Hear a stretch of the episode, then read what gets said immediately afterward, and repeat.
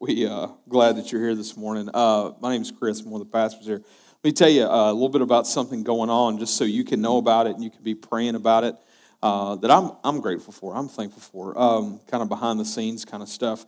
Uh, there is uh, a group of pastors that are gathering together, and really Ben has kind of helped spearhead this to happen. Um, other church planters, other guys that have started churches, working together uh, to try to create some sort of a residency program.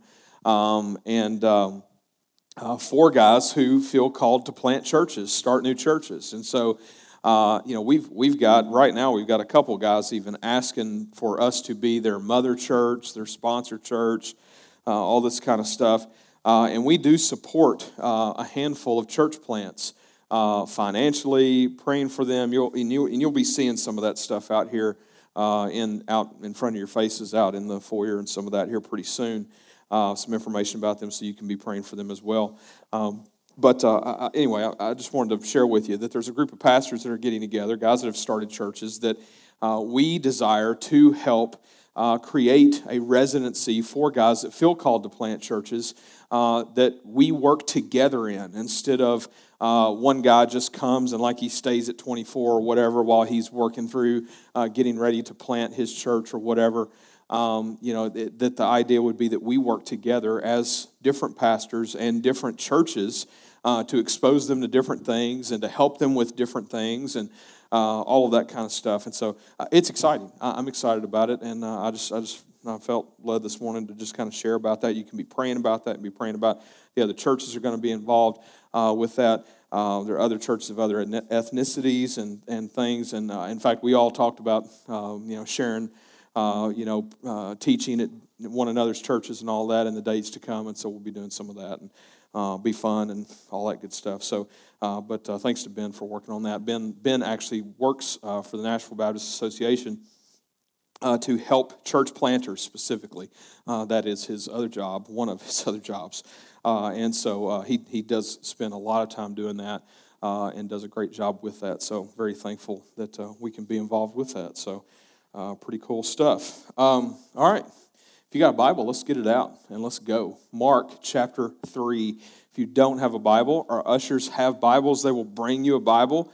If you are just absolutely too lazy to bring yours to church, uh, or no, just, just messing with you, just kidding with you, uh, you know, a little jab. Uh, and then no, but uh, if uh, if you don't uh, if you don't own one, we would love for you to take that one and keep it. or if you just need to borrow it, that's fine too. We just love for you to be able to follow along in God's Word with us this morning. but we're going to Mark chapter three. and if you are just borrowing it, you can always return it back to the bookcases on your way out and help the guys out a little bit with that. but no, we'd love for you to be able to take that. Mark chapter 3, uh, one of the Gospels, Matthew, Mark, Luke, and John. Uh, Mark um, is one of those. In other words, one of the Gospels is one of the stories of Christ's life and his ministry. And, uh, and so uh, just told by four different people and four different, uh, you know, people getting to see, uh, you know, a friend or whatever, you know, talking them and, and, and sharing the stories that they know about them and, and pretty cool stuff. Mark, um, and, and we've been we've been going through the book of Mark here, and uh, you know we're kind of coming off the heels, and I think that's important to kind of remember as we're moving into this next passage here. We're coming off the heels of a whole bunch of like uh, Jesus has come, and Jesus is starting to share about what he's doing and who he is a little bit, little bits and pieces there, here and there, and it is stirring the pot. Uh, the pot is is stirred, and people are wound up. In fact, you go to the passage before this which we talked about last week, and literally enemies are coming together to come against Jesus. Like, like uh, you know, the big religious leaders uh, who think that they've got everything figured out, which Jesus has come and is kind of shaking things up, and it's got them all antsy and worried and whatnot. And then you've got people that are, uh, you know, uh, supporters of the government, the Herodians, and uh, you know, these are the Herodians and the, and the Pharisees, the religious leaders, these are not people that would normally have been friends. Uh, they weren't really on the same page most of the time. And uh, just to kind of show you just, you know, how crazy the moment is, and, and, and, it's, and it's very kind of political even uh, what's going on. Not that Jesus was trying to be political, he's just being Jesus. uh, and but it's it's stirring everybody. And, uh, and the Herodians and the, and the religious leaders, the Pharisees, they're coming together to come against Jesus. And it says to destroy him. And so, I mean, already, I mean, Jesus' ministry has just started, and already, already Jesus is coming against uh, this type of, uh, of craziness. And so uh, we're seeing that. And then, t- so today, uh, you know, we're, we're continuing on in chapter 3. And, and I think we just kind of have to remember that's the climate of what's going on. And so then Jesus, and we'll see this in this passage, he basically takes uh, all of the people that are following him, so to speak, and they all go up on a mountain together to kind of get away, uh, to get away from that, to get away from that crazy, I think, and probably to get away from some of the uh, the political and all this other stuff. And I'm sure if you're like me, some days you want to get away from all that stuff too. Uh, but you know, just to be able to to go and just uh, be able to share with them, you know, what what you know is this is all about and that kind of thing, and uh, and really kind of almost the beginning of a revolution, if you will. Uh, and so uh, here we have Mark chapter 3. We'll just go ahead and read verse 7. It says this It says, Jesus withdrew with his disciples to the sea, and a great crowd followed from Galilee and Judea and Jerusalem and Idumea and from beyond the Jordan and from around Tyre and Sidon. When the great crowd heard all that he was doing, they came to him. And he told his disciples to have a boat ready for him because of the crowd, lest they crush him. So let me kind of help kind of paint the picture here of what's going on with Jesus. Jesus is like gone into like rock star mode.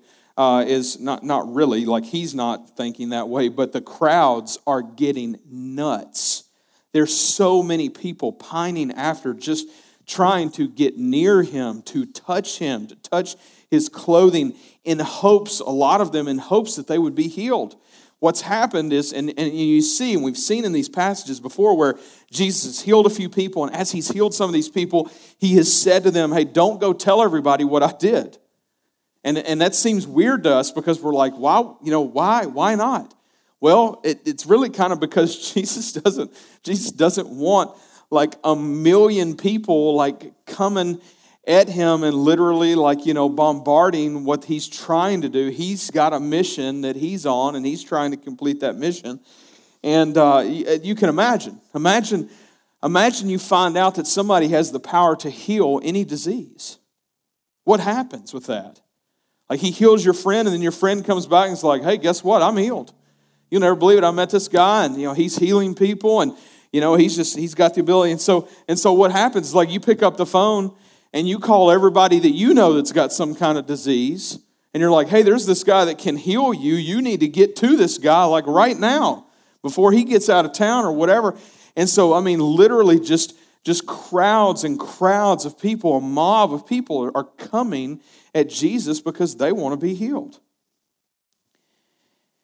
It goes on, verse 10, it says, For he had healed many. This is the explanation of the whole lest they crush him. For he had healed many, so that all who had diseases pressed around him to touch him. They're coming from all around. This is before anybody was doing social media marketing campaigns. It's just word of mouth, people showing up. Verse 11 And whenever the unclean spirits saw him, they fell down before him and cried out, You are the Son of God. The unclean spirits. So, the unclean spirits, I really believe in this passage, are a lot of what was making many of these people sick. Uh, if you want to call it possession or whatever it is, uh, go for it. I mean, this is this is what it is. It's you know, there's something supernatural going on here, spiritual warfare, if you will, and and there are spirits. Obviously, we know they're unclean because Scripture is calling them that, and they recognize Jesus at the sight of him. And, and we know that they know who he is because it says that they cry out, You are the Son of God.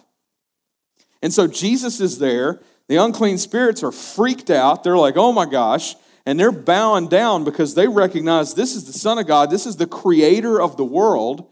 He has power over us. In verse 12, Jesus says to them, uh, it, it just says, and he strictly ordered them not to make him known not to make him known. And, and you know, I think for us this morning, I think for us to see again, he's, he's got a mission. He's trying to stay on the mission of the things that he's trying to accomplish. And so he is shushing their mouths so that, that everybody doesn't, you know, get all flustered with this news of that he's the son of God. You know, he's, he's kind of got a plan. He's got, you know, we're gonna we're gonna do this, we're gonna get so far, and then we're gonna have a release party for that, and then so far, and then we're gonna do, you know, and, and so Jesus tells him, he's like, You're gonna be quiet.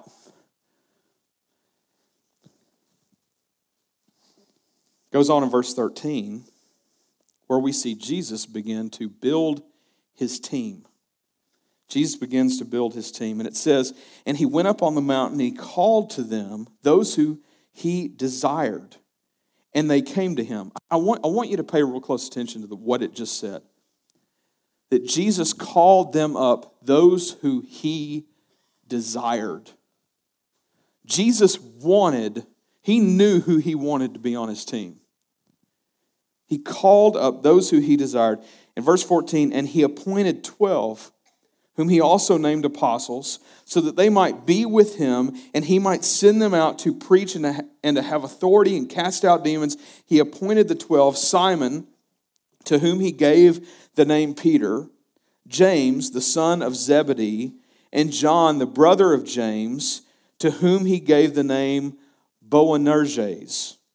That is sons of thunder, which is the better name, I think.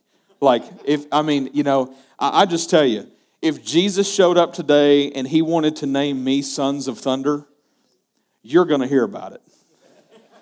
You're going to hear about it, and I'm dropping Chris like a bad habit.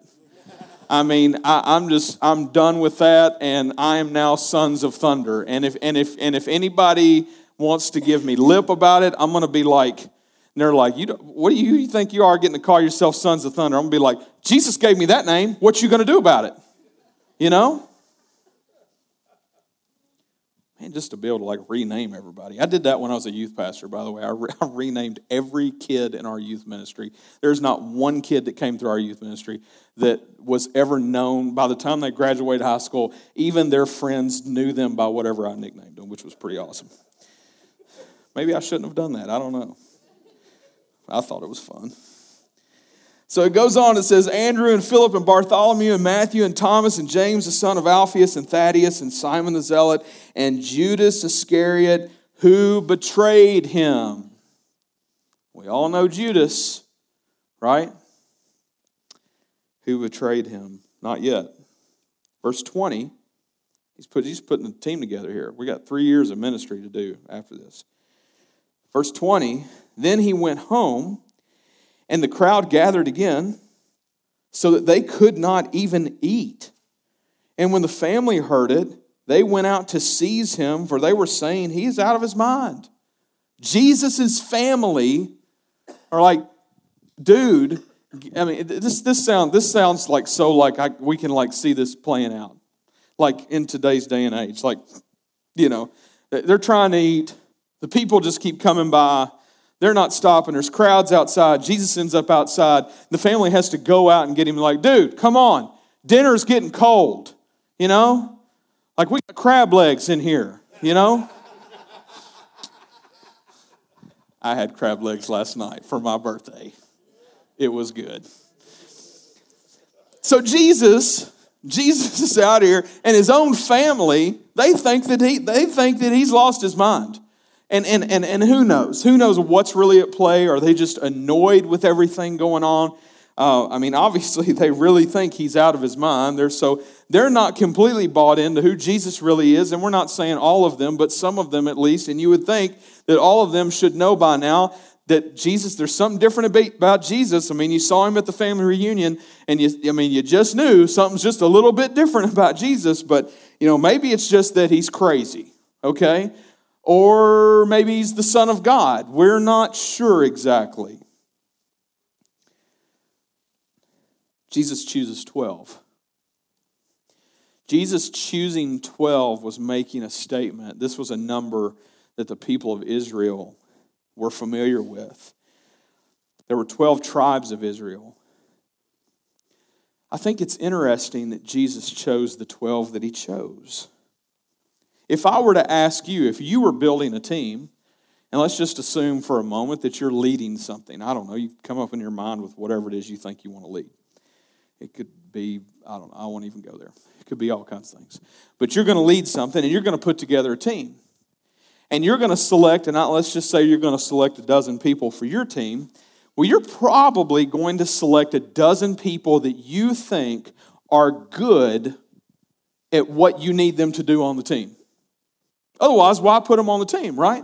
So you're going to you're going to select people that you think are good at it, number 1. And number 2, you're going to select people that you think are trustworthy, people that have got your back. Because let's just face it, as, as and I can say this as a leader, as a leader, if people on my team, if I don't think they've got my back, they're gone. I mean, I, we can't do that. That's bad. It's bad in any situation. You know, you've got, you've got, as a team, you've got to be a team.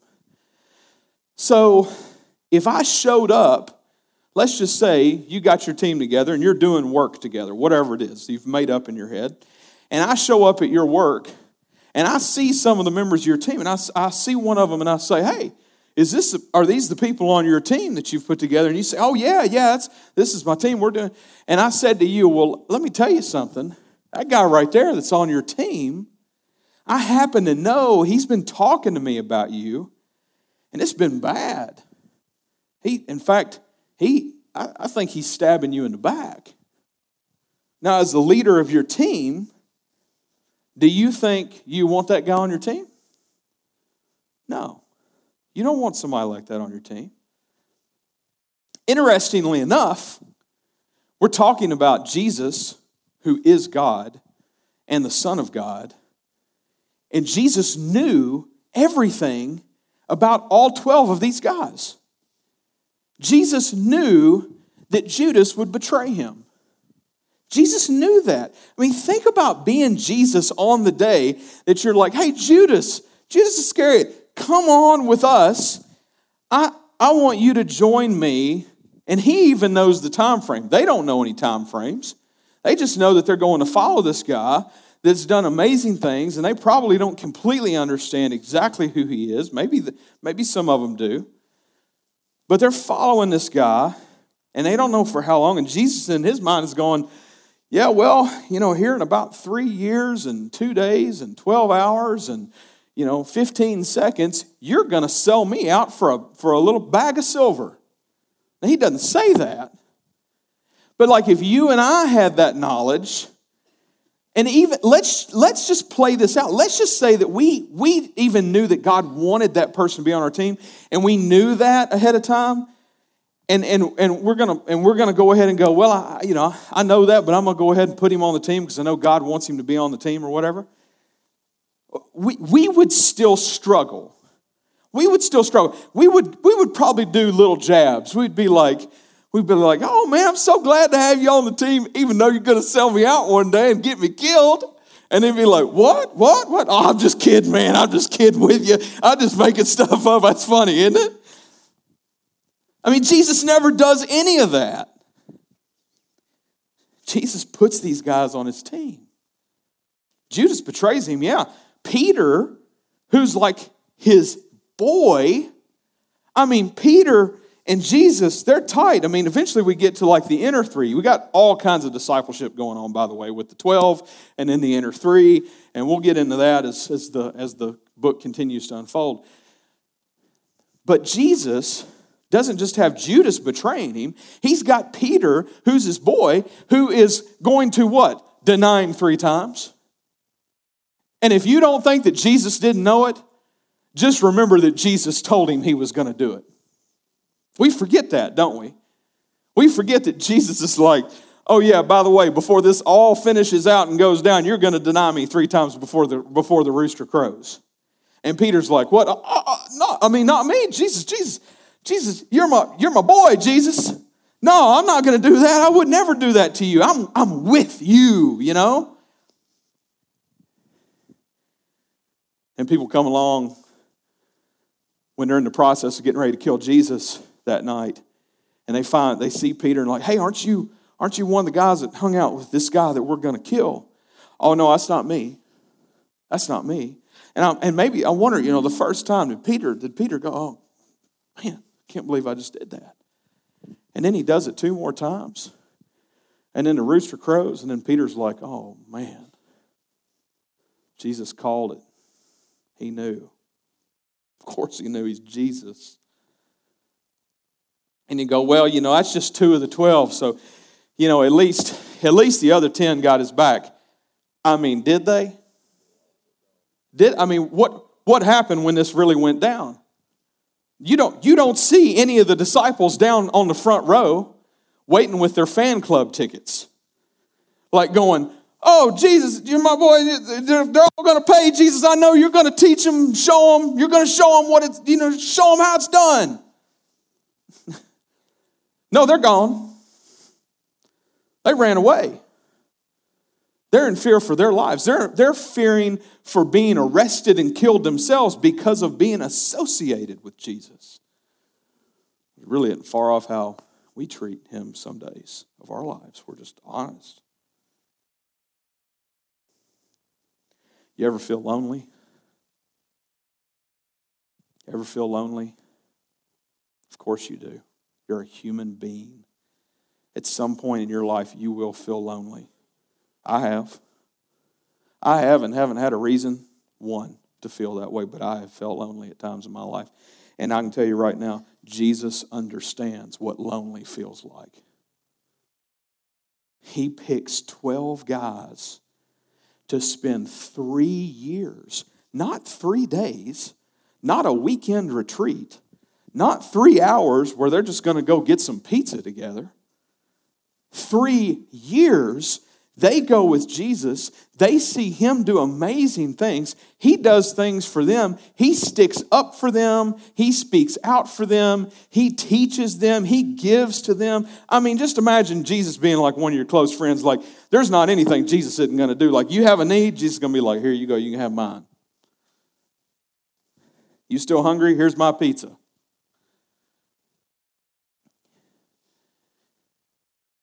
And all 12 of them nowhere to be found at the time of when Jesus himself is being killed.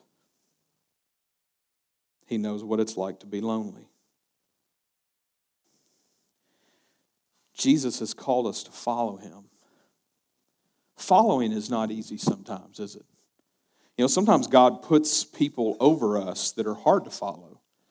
And sometimes he himself is hard to follow. I've, I know that I've had jobs at times when I, I have been under the authority that God has put over me in having a situation where I've got somebody that's a boss or whatever, and they be people that are really hard to follow. And man, I got to tell you, that's that's tough. It's hard. And sometimes, sometimes you just you're doing your best to just go, God, I, I know you've called me to be in this situation. You've called me to follow this person. I want to be faithful to you. And so you try to be faithful to the Lord by following them, even though you may not agree with it. And sometimes that's just what you have to do. The idea of that makes sense to us. And yet, I think for a lot of us, we don't realize that Jesus being the Lord of our life means that we would make him the boss. We love that word, don't we? That word gets used a little differently sometimes these days, like, that's so boss, you know? But a boss, you know, you know, not just in that context, but in the context of you take it as the boss of life, not just boss of work you know, you've got, you've got this understanding of that, that Jesus wants to lead and guide everything that we do. That's Jesus, Lord of our life. He's, he's boss, right? And, and for us today, even just as we think about that, if we really are honest with ourselves, most of the time, He's not. We're not letting Him be the Lord of our life.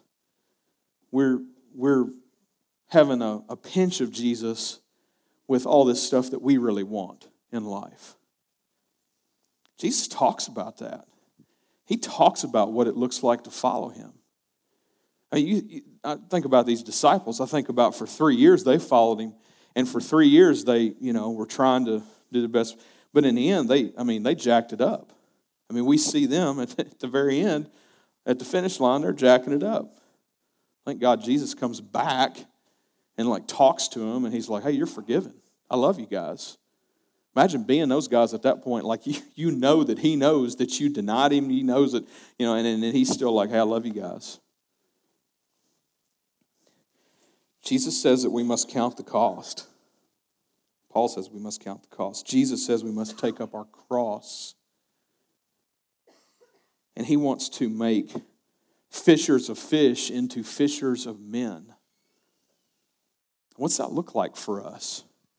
If we want to, if we say we want to follow Jesus, how do we follow Jesus and take up our cross? I mean, what's that, what's that really look like? Well, I want to read this passage to you out of Matthew, Matthew chapter 10.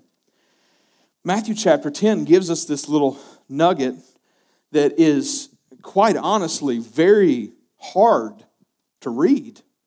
And it's about us following Jesus. It's about what, it, what, what will happen if we do oftentimes.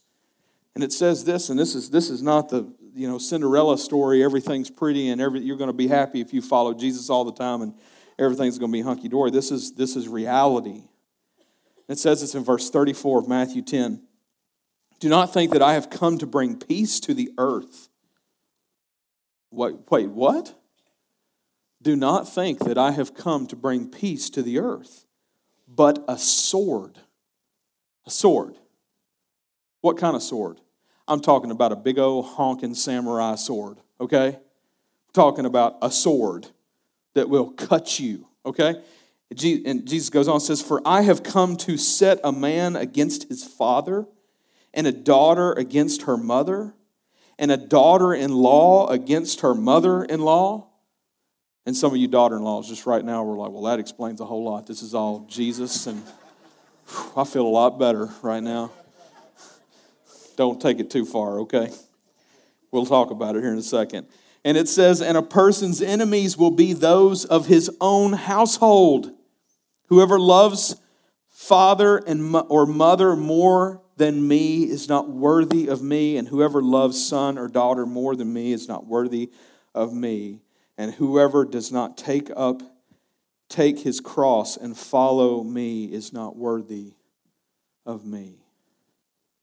That's that's some strong stuff. I mean that's strong stuff. What in the world is jesus talking about? Simply put simply put jesus is saying if you follow me you are going to probably come at odds with people that you love you're probably going to come at odds with people that you love, people that you care for, people that you're related to, people you live in the same house with. And, and here's why. And this is what Jesus is trying to help us to see is that many of those people, even though some of them may claim differently, many of those people are following the things of this world and not Jesus. And therefore, it pits us against them at times. It's not because Jesus wants us to have bad relationships with people that we love. That's not it. In fact, we've got scripture galore for days where we're called to love them, you know, even honor them at times. Talk about honor your father and mother and all that kind of. There's a whole that's a whole ball of wax. You take those two things and then you flesh all that out together. But Jesus is basically upfront saying, hey, just because you love me and just because I'm your boss doesn't mean that everything's going to be easy. If somebody led you to believe that when you became a Christian at some point in time, then they probably meant well with what they were doing, but the truth is, is that that's not really the gospel. The gospel is that sometimes we still suffer for the sake of Christ. Take up your cross and follow me. He says, if you can't take up your cross and follow me, you're not worthy of me. He's like, I need your total devotion. Total devotion. And we're like, man, look at the disciples. they had three years and they're hanging out with him. They're doing campouts every day. I mean, how, how much closer to Jesus can you get than like, hey, Jesus, will you hand me that kindling? You want another hot dog, Jesus? And what? Jesus takes up his cross and they bolt. They're gone.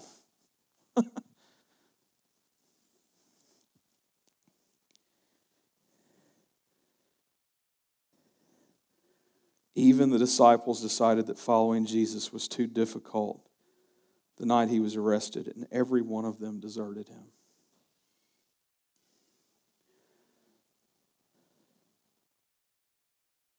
The passage goes on right there. It says one more verse I want to read, verse 39.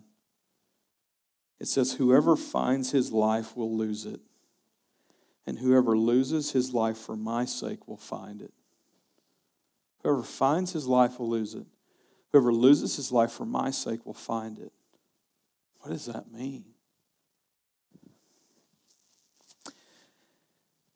We are so into the pursuit of our lives like we, we want all of this stuff, you know? We've got all we got in our mind, like if we could get all of these things and life could be like this and we get that paid off and we do this, that we would be so happy. And we know better because we've been pursuing stuff forever and we've gotten things before. I mean, you think about it for a minute. The pursuit of things in this world and of this world are things that make us happy for a minute. They give us peace for a minute. And then what? One of the most troubled people that I know right now in my life is an older friend of mine who lost his son a couple years ago, and he has all the money in the world. And I love him dearly. And I asked him on Friday how he was doing, and he told me, he said, I struggle to know what the meaning of my life is supposed to be. He could write a check that could probably pay off four or five houses or more in here and never miss it and doesn't care about it. And he doesn't live like he's got it either. We think that that stuff is going to make us happy. And I'm here to tell you today that you and I both know the truth, and that's that it won't. It's nice for a minute, and about five months down the road, we're thinking, you know, somebody else comes along, like, oh, yeah, you know, you got that big thing that happened in your life here a little while back. Guess that's just, you know, guess you're really happy and all this kind of stuff. And, and you're like, well, oh, oh, yeah, yeah, yeah. You're talking about what happened about five months ago. Yeah, it was good. That was good for, that was good for a minute. Yeah. Yeah, we put on a good face. Jesus is over here like, hey, I'm, I'm here. I'm what you need. I'm your peace. I'm your peace. I'm everything for you. And I love you and I care for you, and all you need to do is follow me. Take up your cross and follow me. And, he, and, what's, and what's he say? Whoever finds his life will lose it, and whoever loses his life for my sake will find it. And what he's saying is, he's saying, if you're looking for life in this life, and you make your life in this life all about this life, you will lose it. You will never be happy. You will never, you will never have peace that surpasses all understanding because we know from Scripture that only comes from Jesus. Luke 9, same passage. Want, it gives us just a little more. Luke 9, verse 23. I want to read it, read it to you. It says, And he said to all, If anyone would come after me, let him deny himself and take up his cross daily. Daily is good for us, by the way, okay? Like we need, we need, we need to be reminded of that. Take up his cross daily and follow me. Verse 24 For whoever would save his life will lose it, but whoever loses his life for my sake will save it. For what does it profit a man if he gains the whole world and loses or forfeits himself? And I think that the truth is, is that most of us know that we are in the pursuit of, of most things in this world that are going to lead to us losing or forfeiting ourselves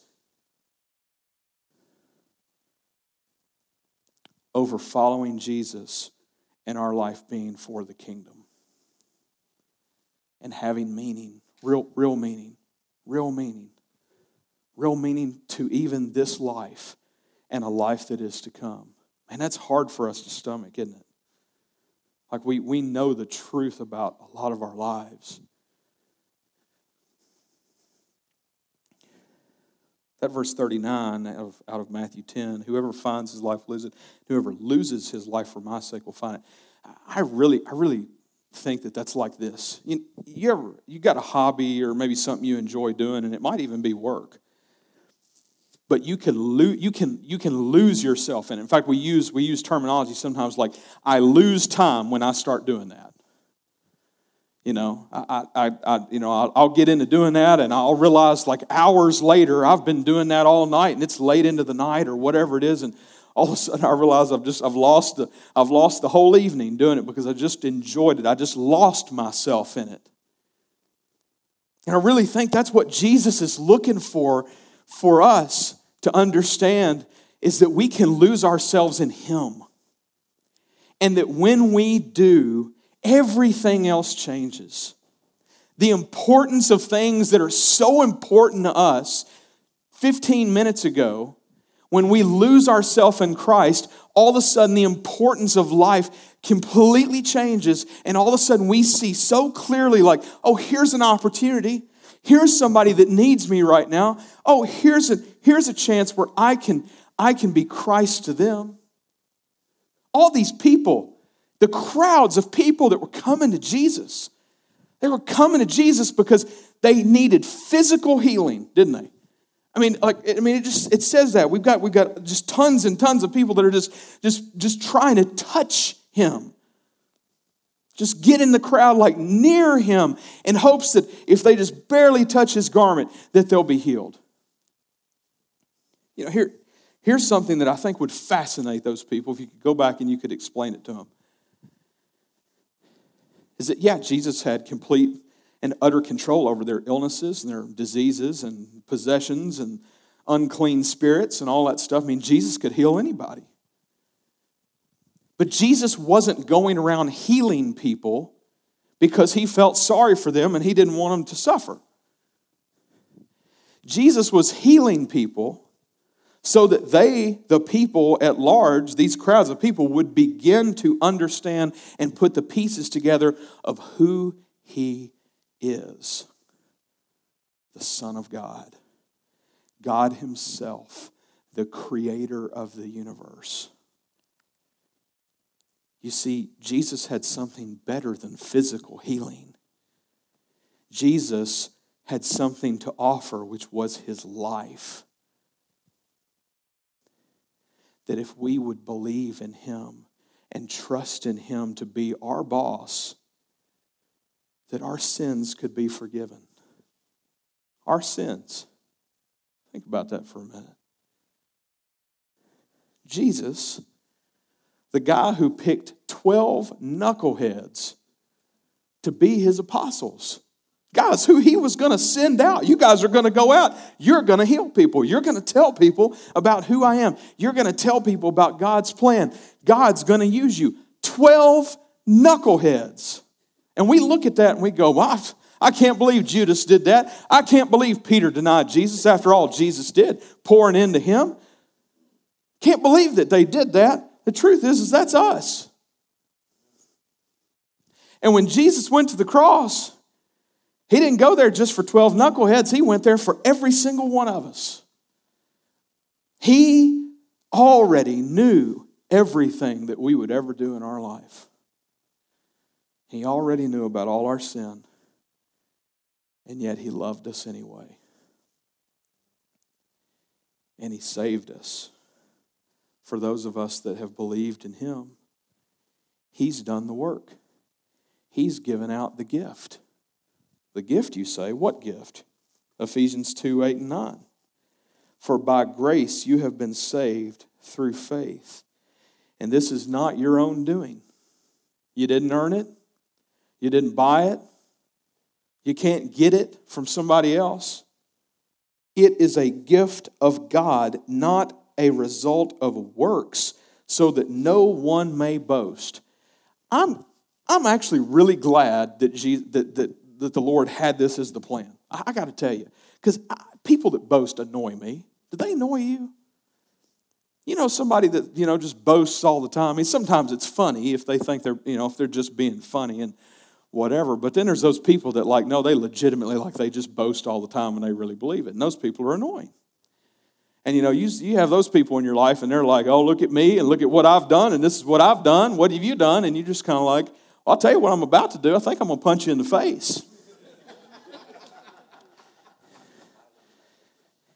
and Jesus being Jesus, knew from the get go that it wouldn't be good if we wanted to punch each other in the face because we had earned our salvation and we had earned forgiveness of our sin because we were good church people or we tried harder. That's why these people loved Jesus. That's why they were crowding around him. He didn't come and say, You need to try harder. They were already hearing that.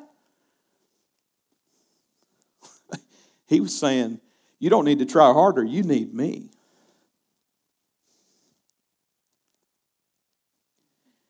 and you can't earn it, and therefore you can't boast about it.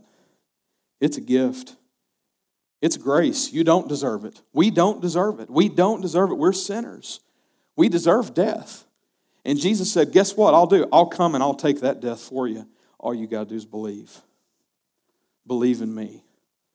Let me be the boss, the boss of your life. Let me lead you. You see, we're not saved by the things that we do for Jesus, but by what he's done for us. Say it again. We're not saved by the things that we do for Jesus, but for what he's done for us. And we got to remember that. It all hinges on him. It all hinges on him. So let's say you're a Christian here today and you're struggling with following Jesus. Welcome to the party. Okay? If you're a Christian here today and you don't think that you are, then spend some time with Jesus and, and come back and let's talk about it again, you know? We all struggle with following Jesus. I mean, we're a bunch of sinners living in this world, in this day and age, this fallen place.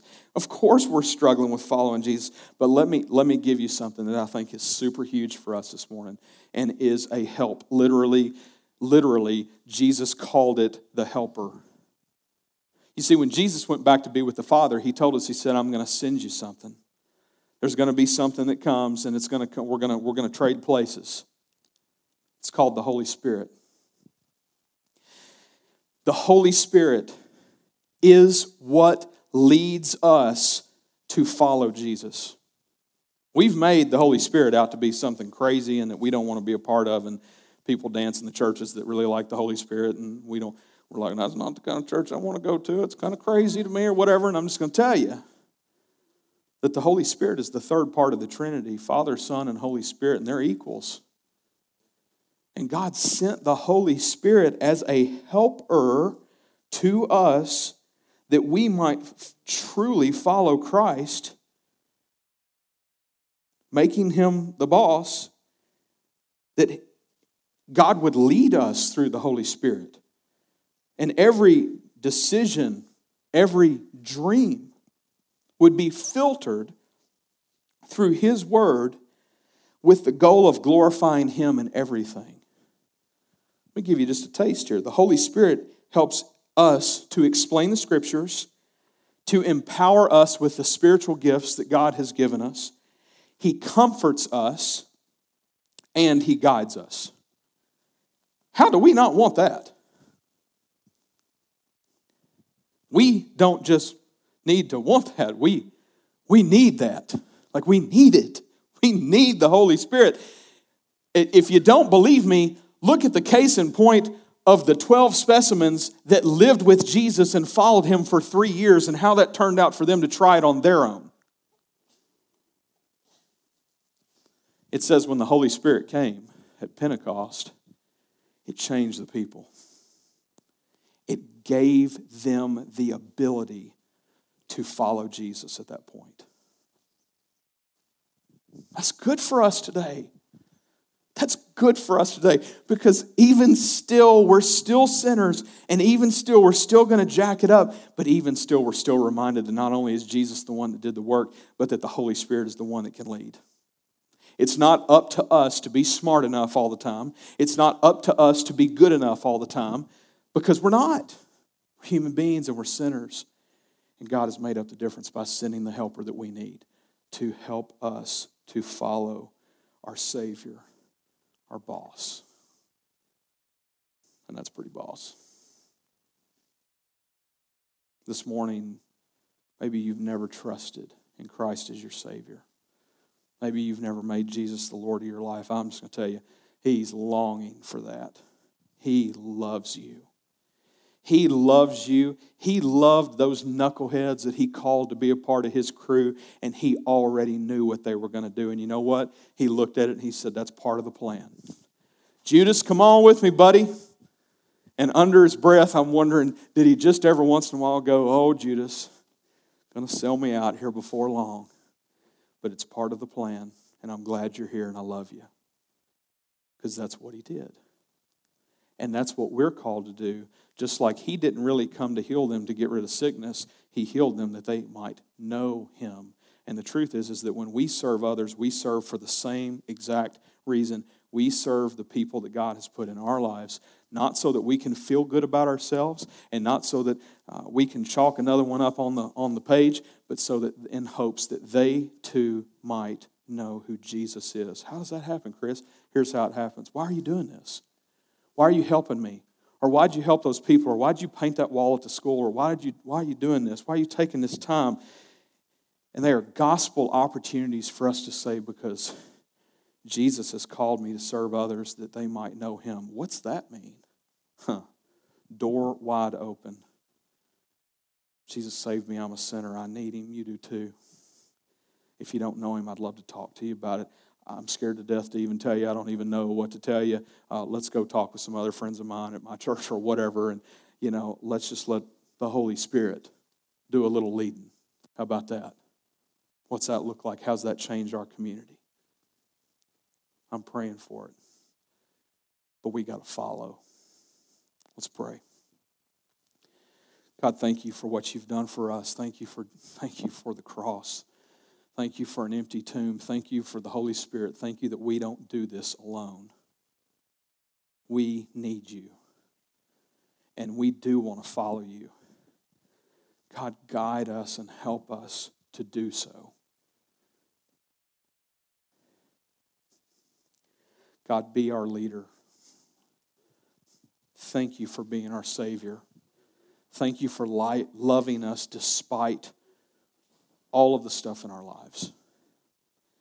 God, I pray for any one person that's listening to this right now that hasn't trusted in you, that hasn't believed in you.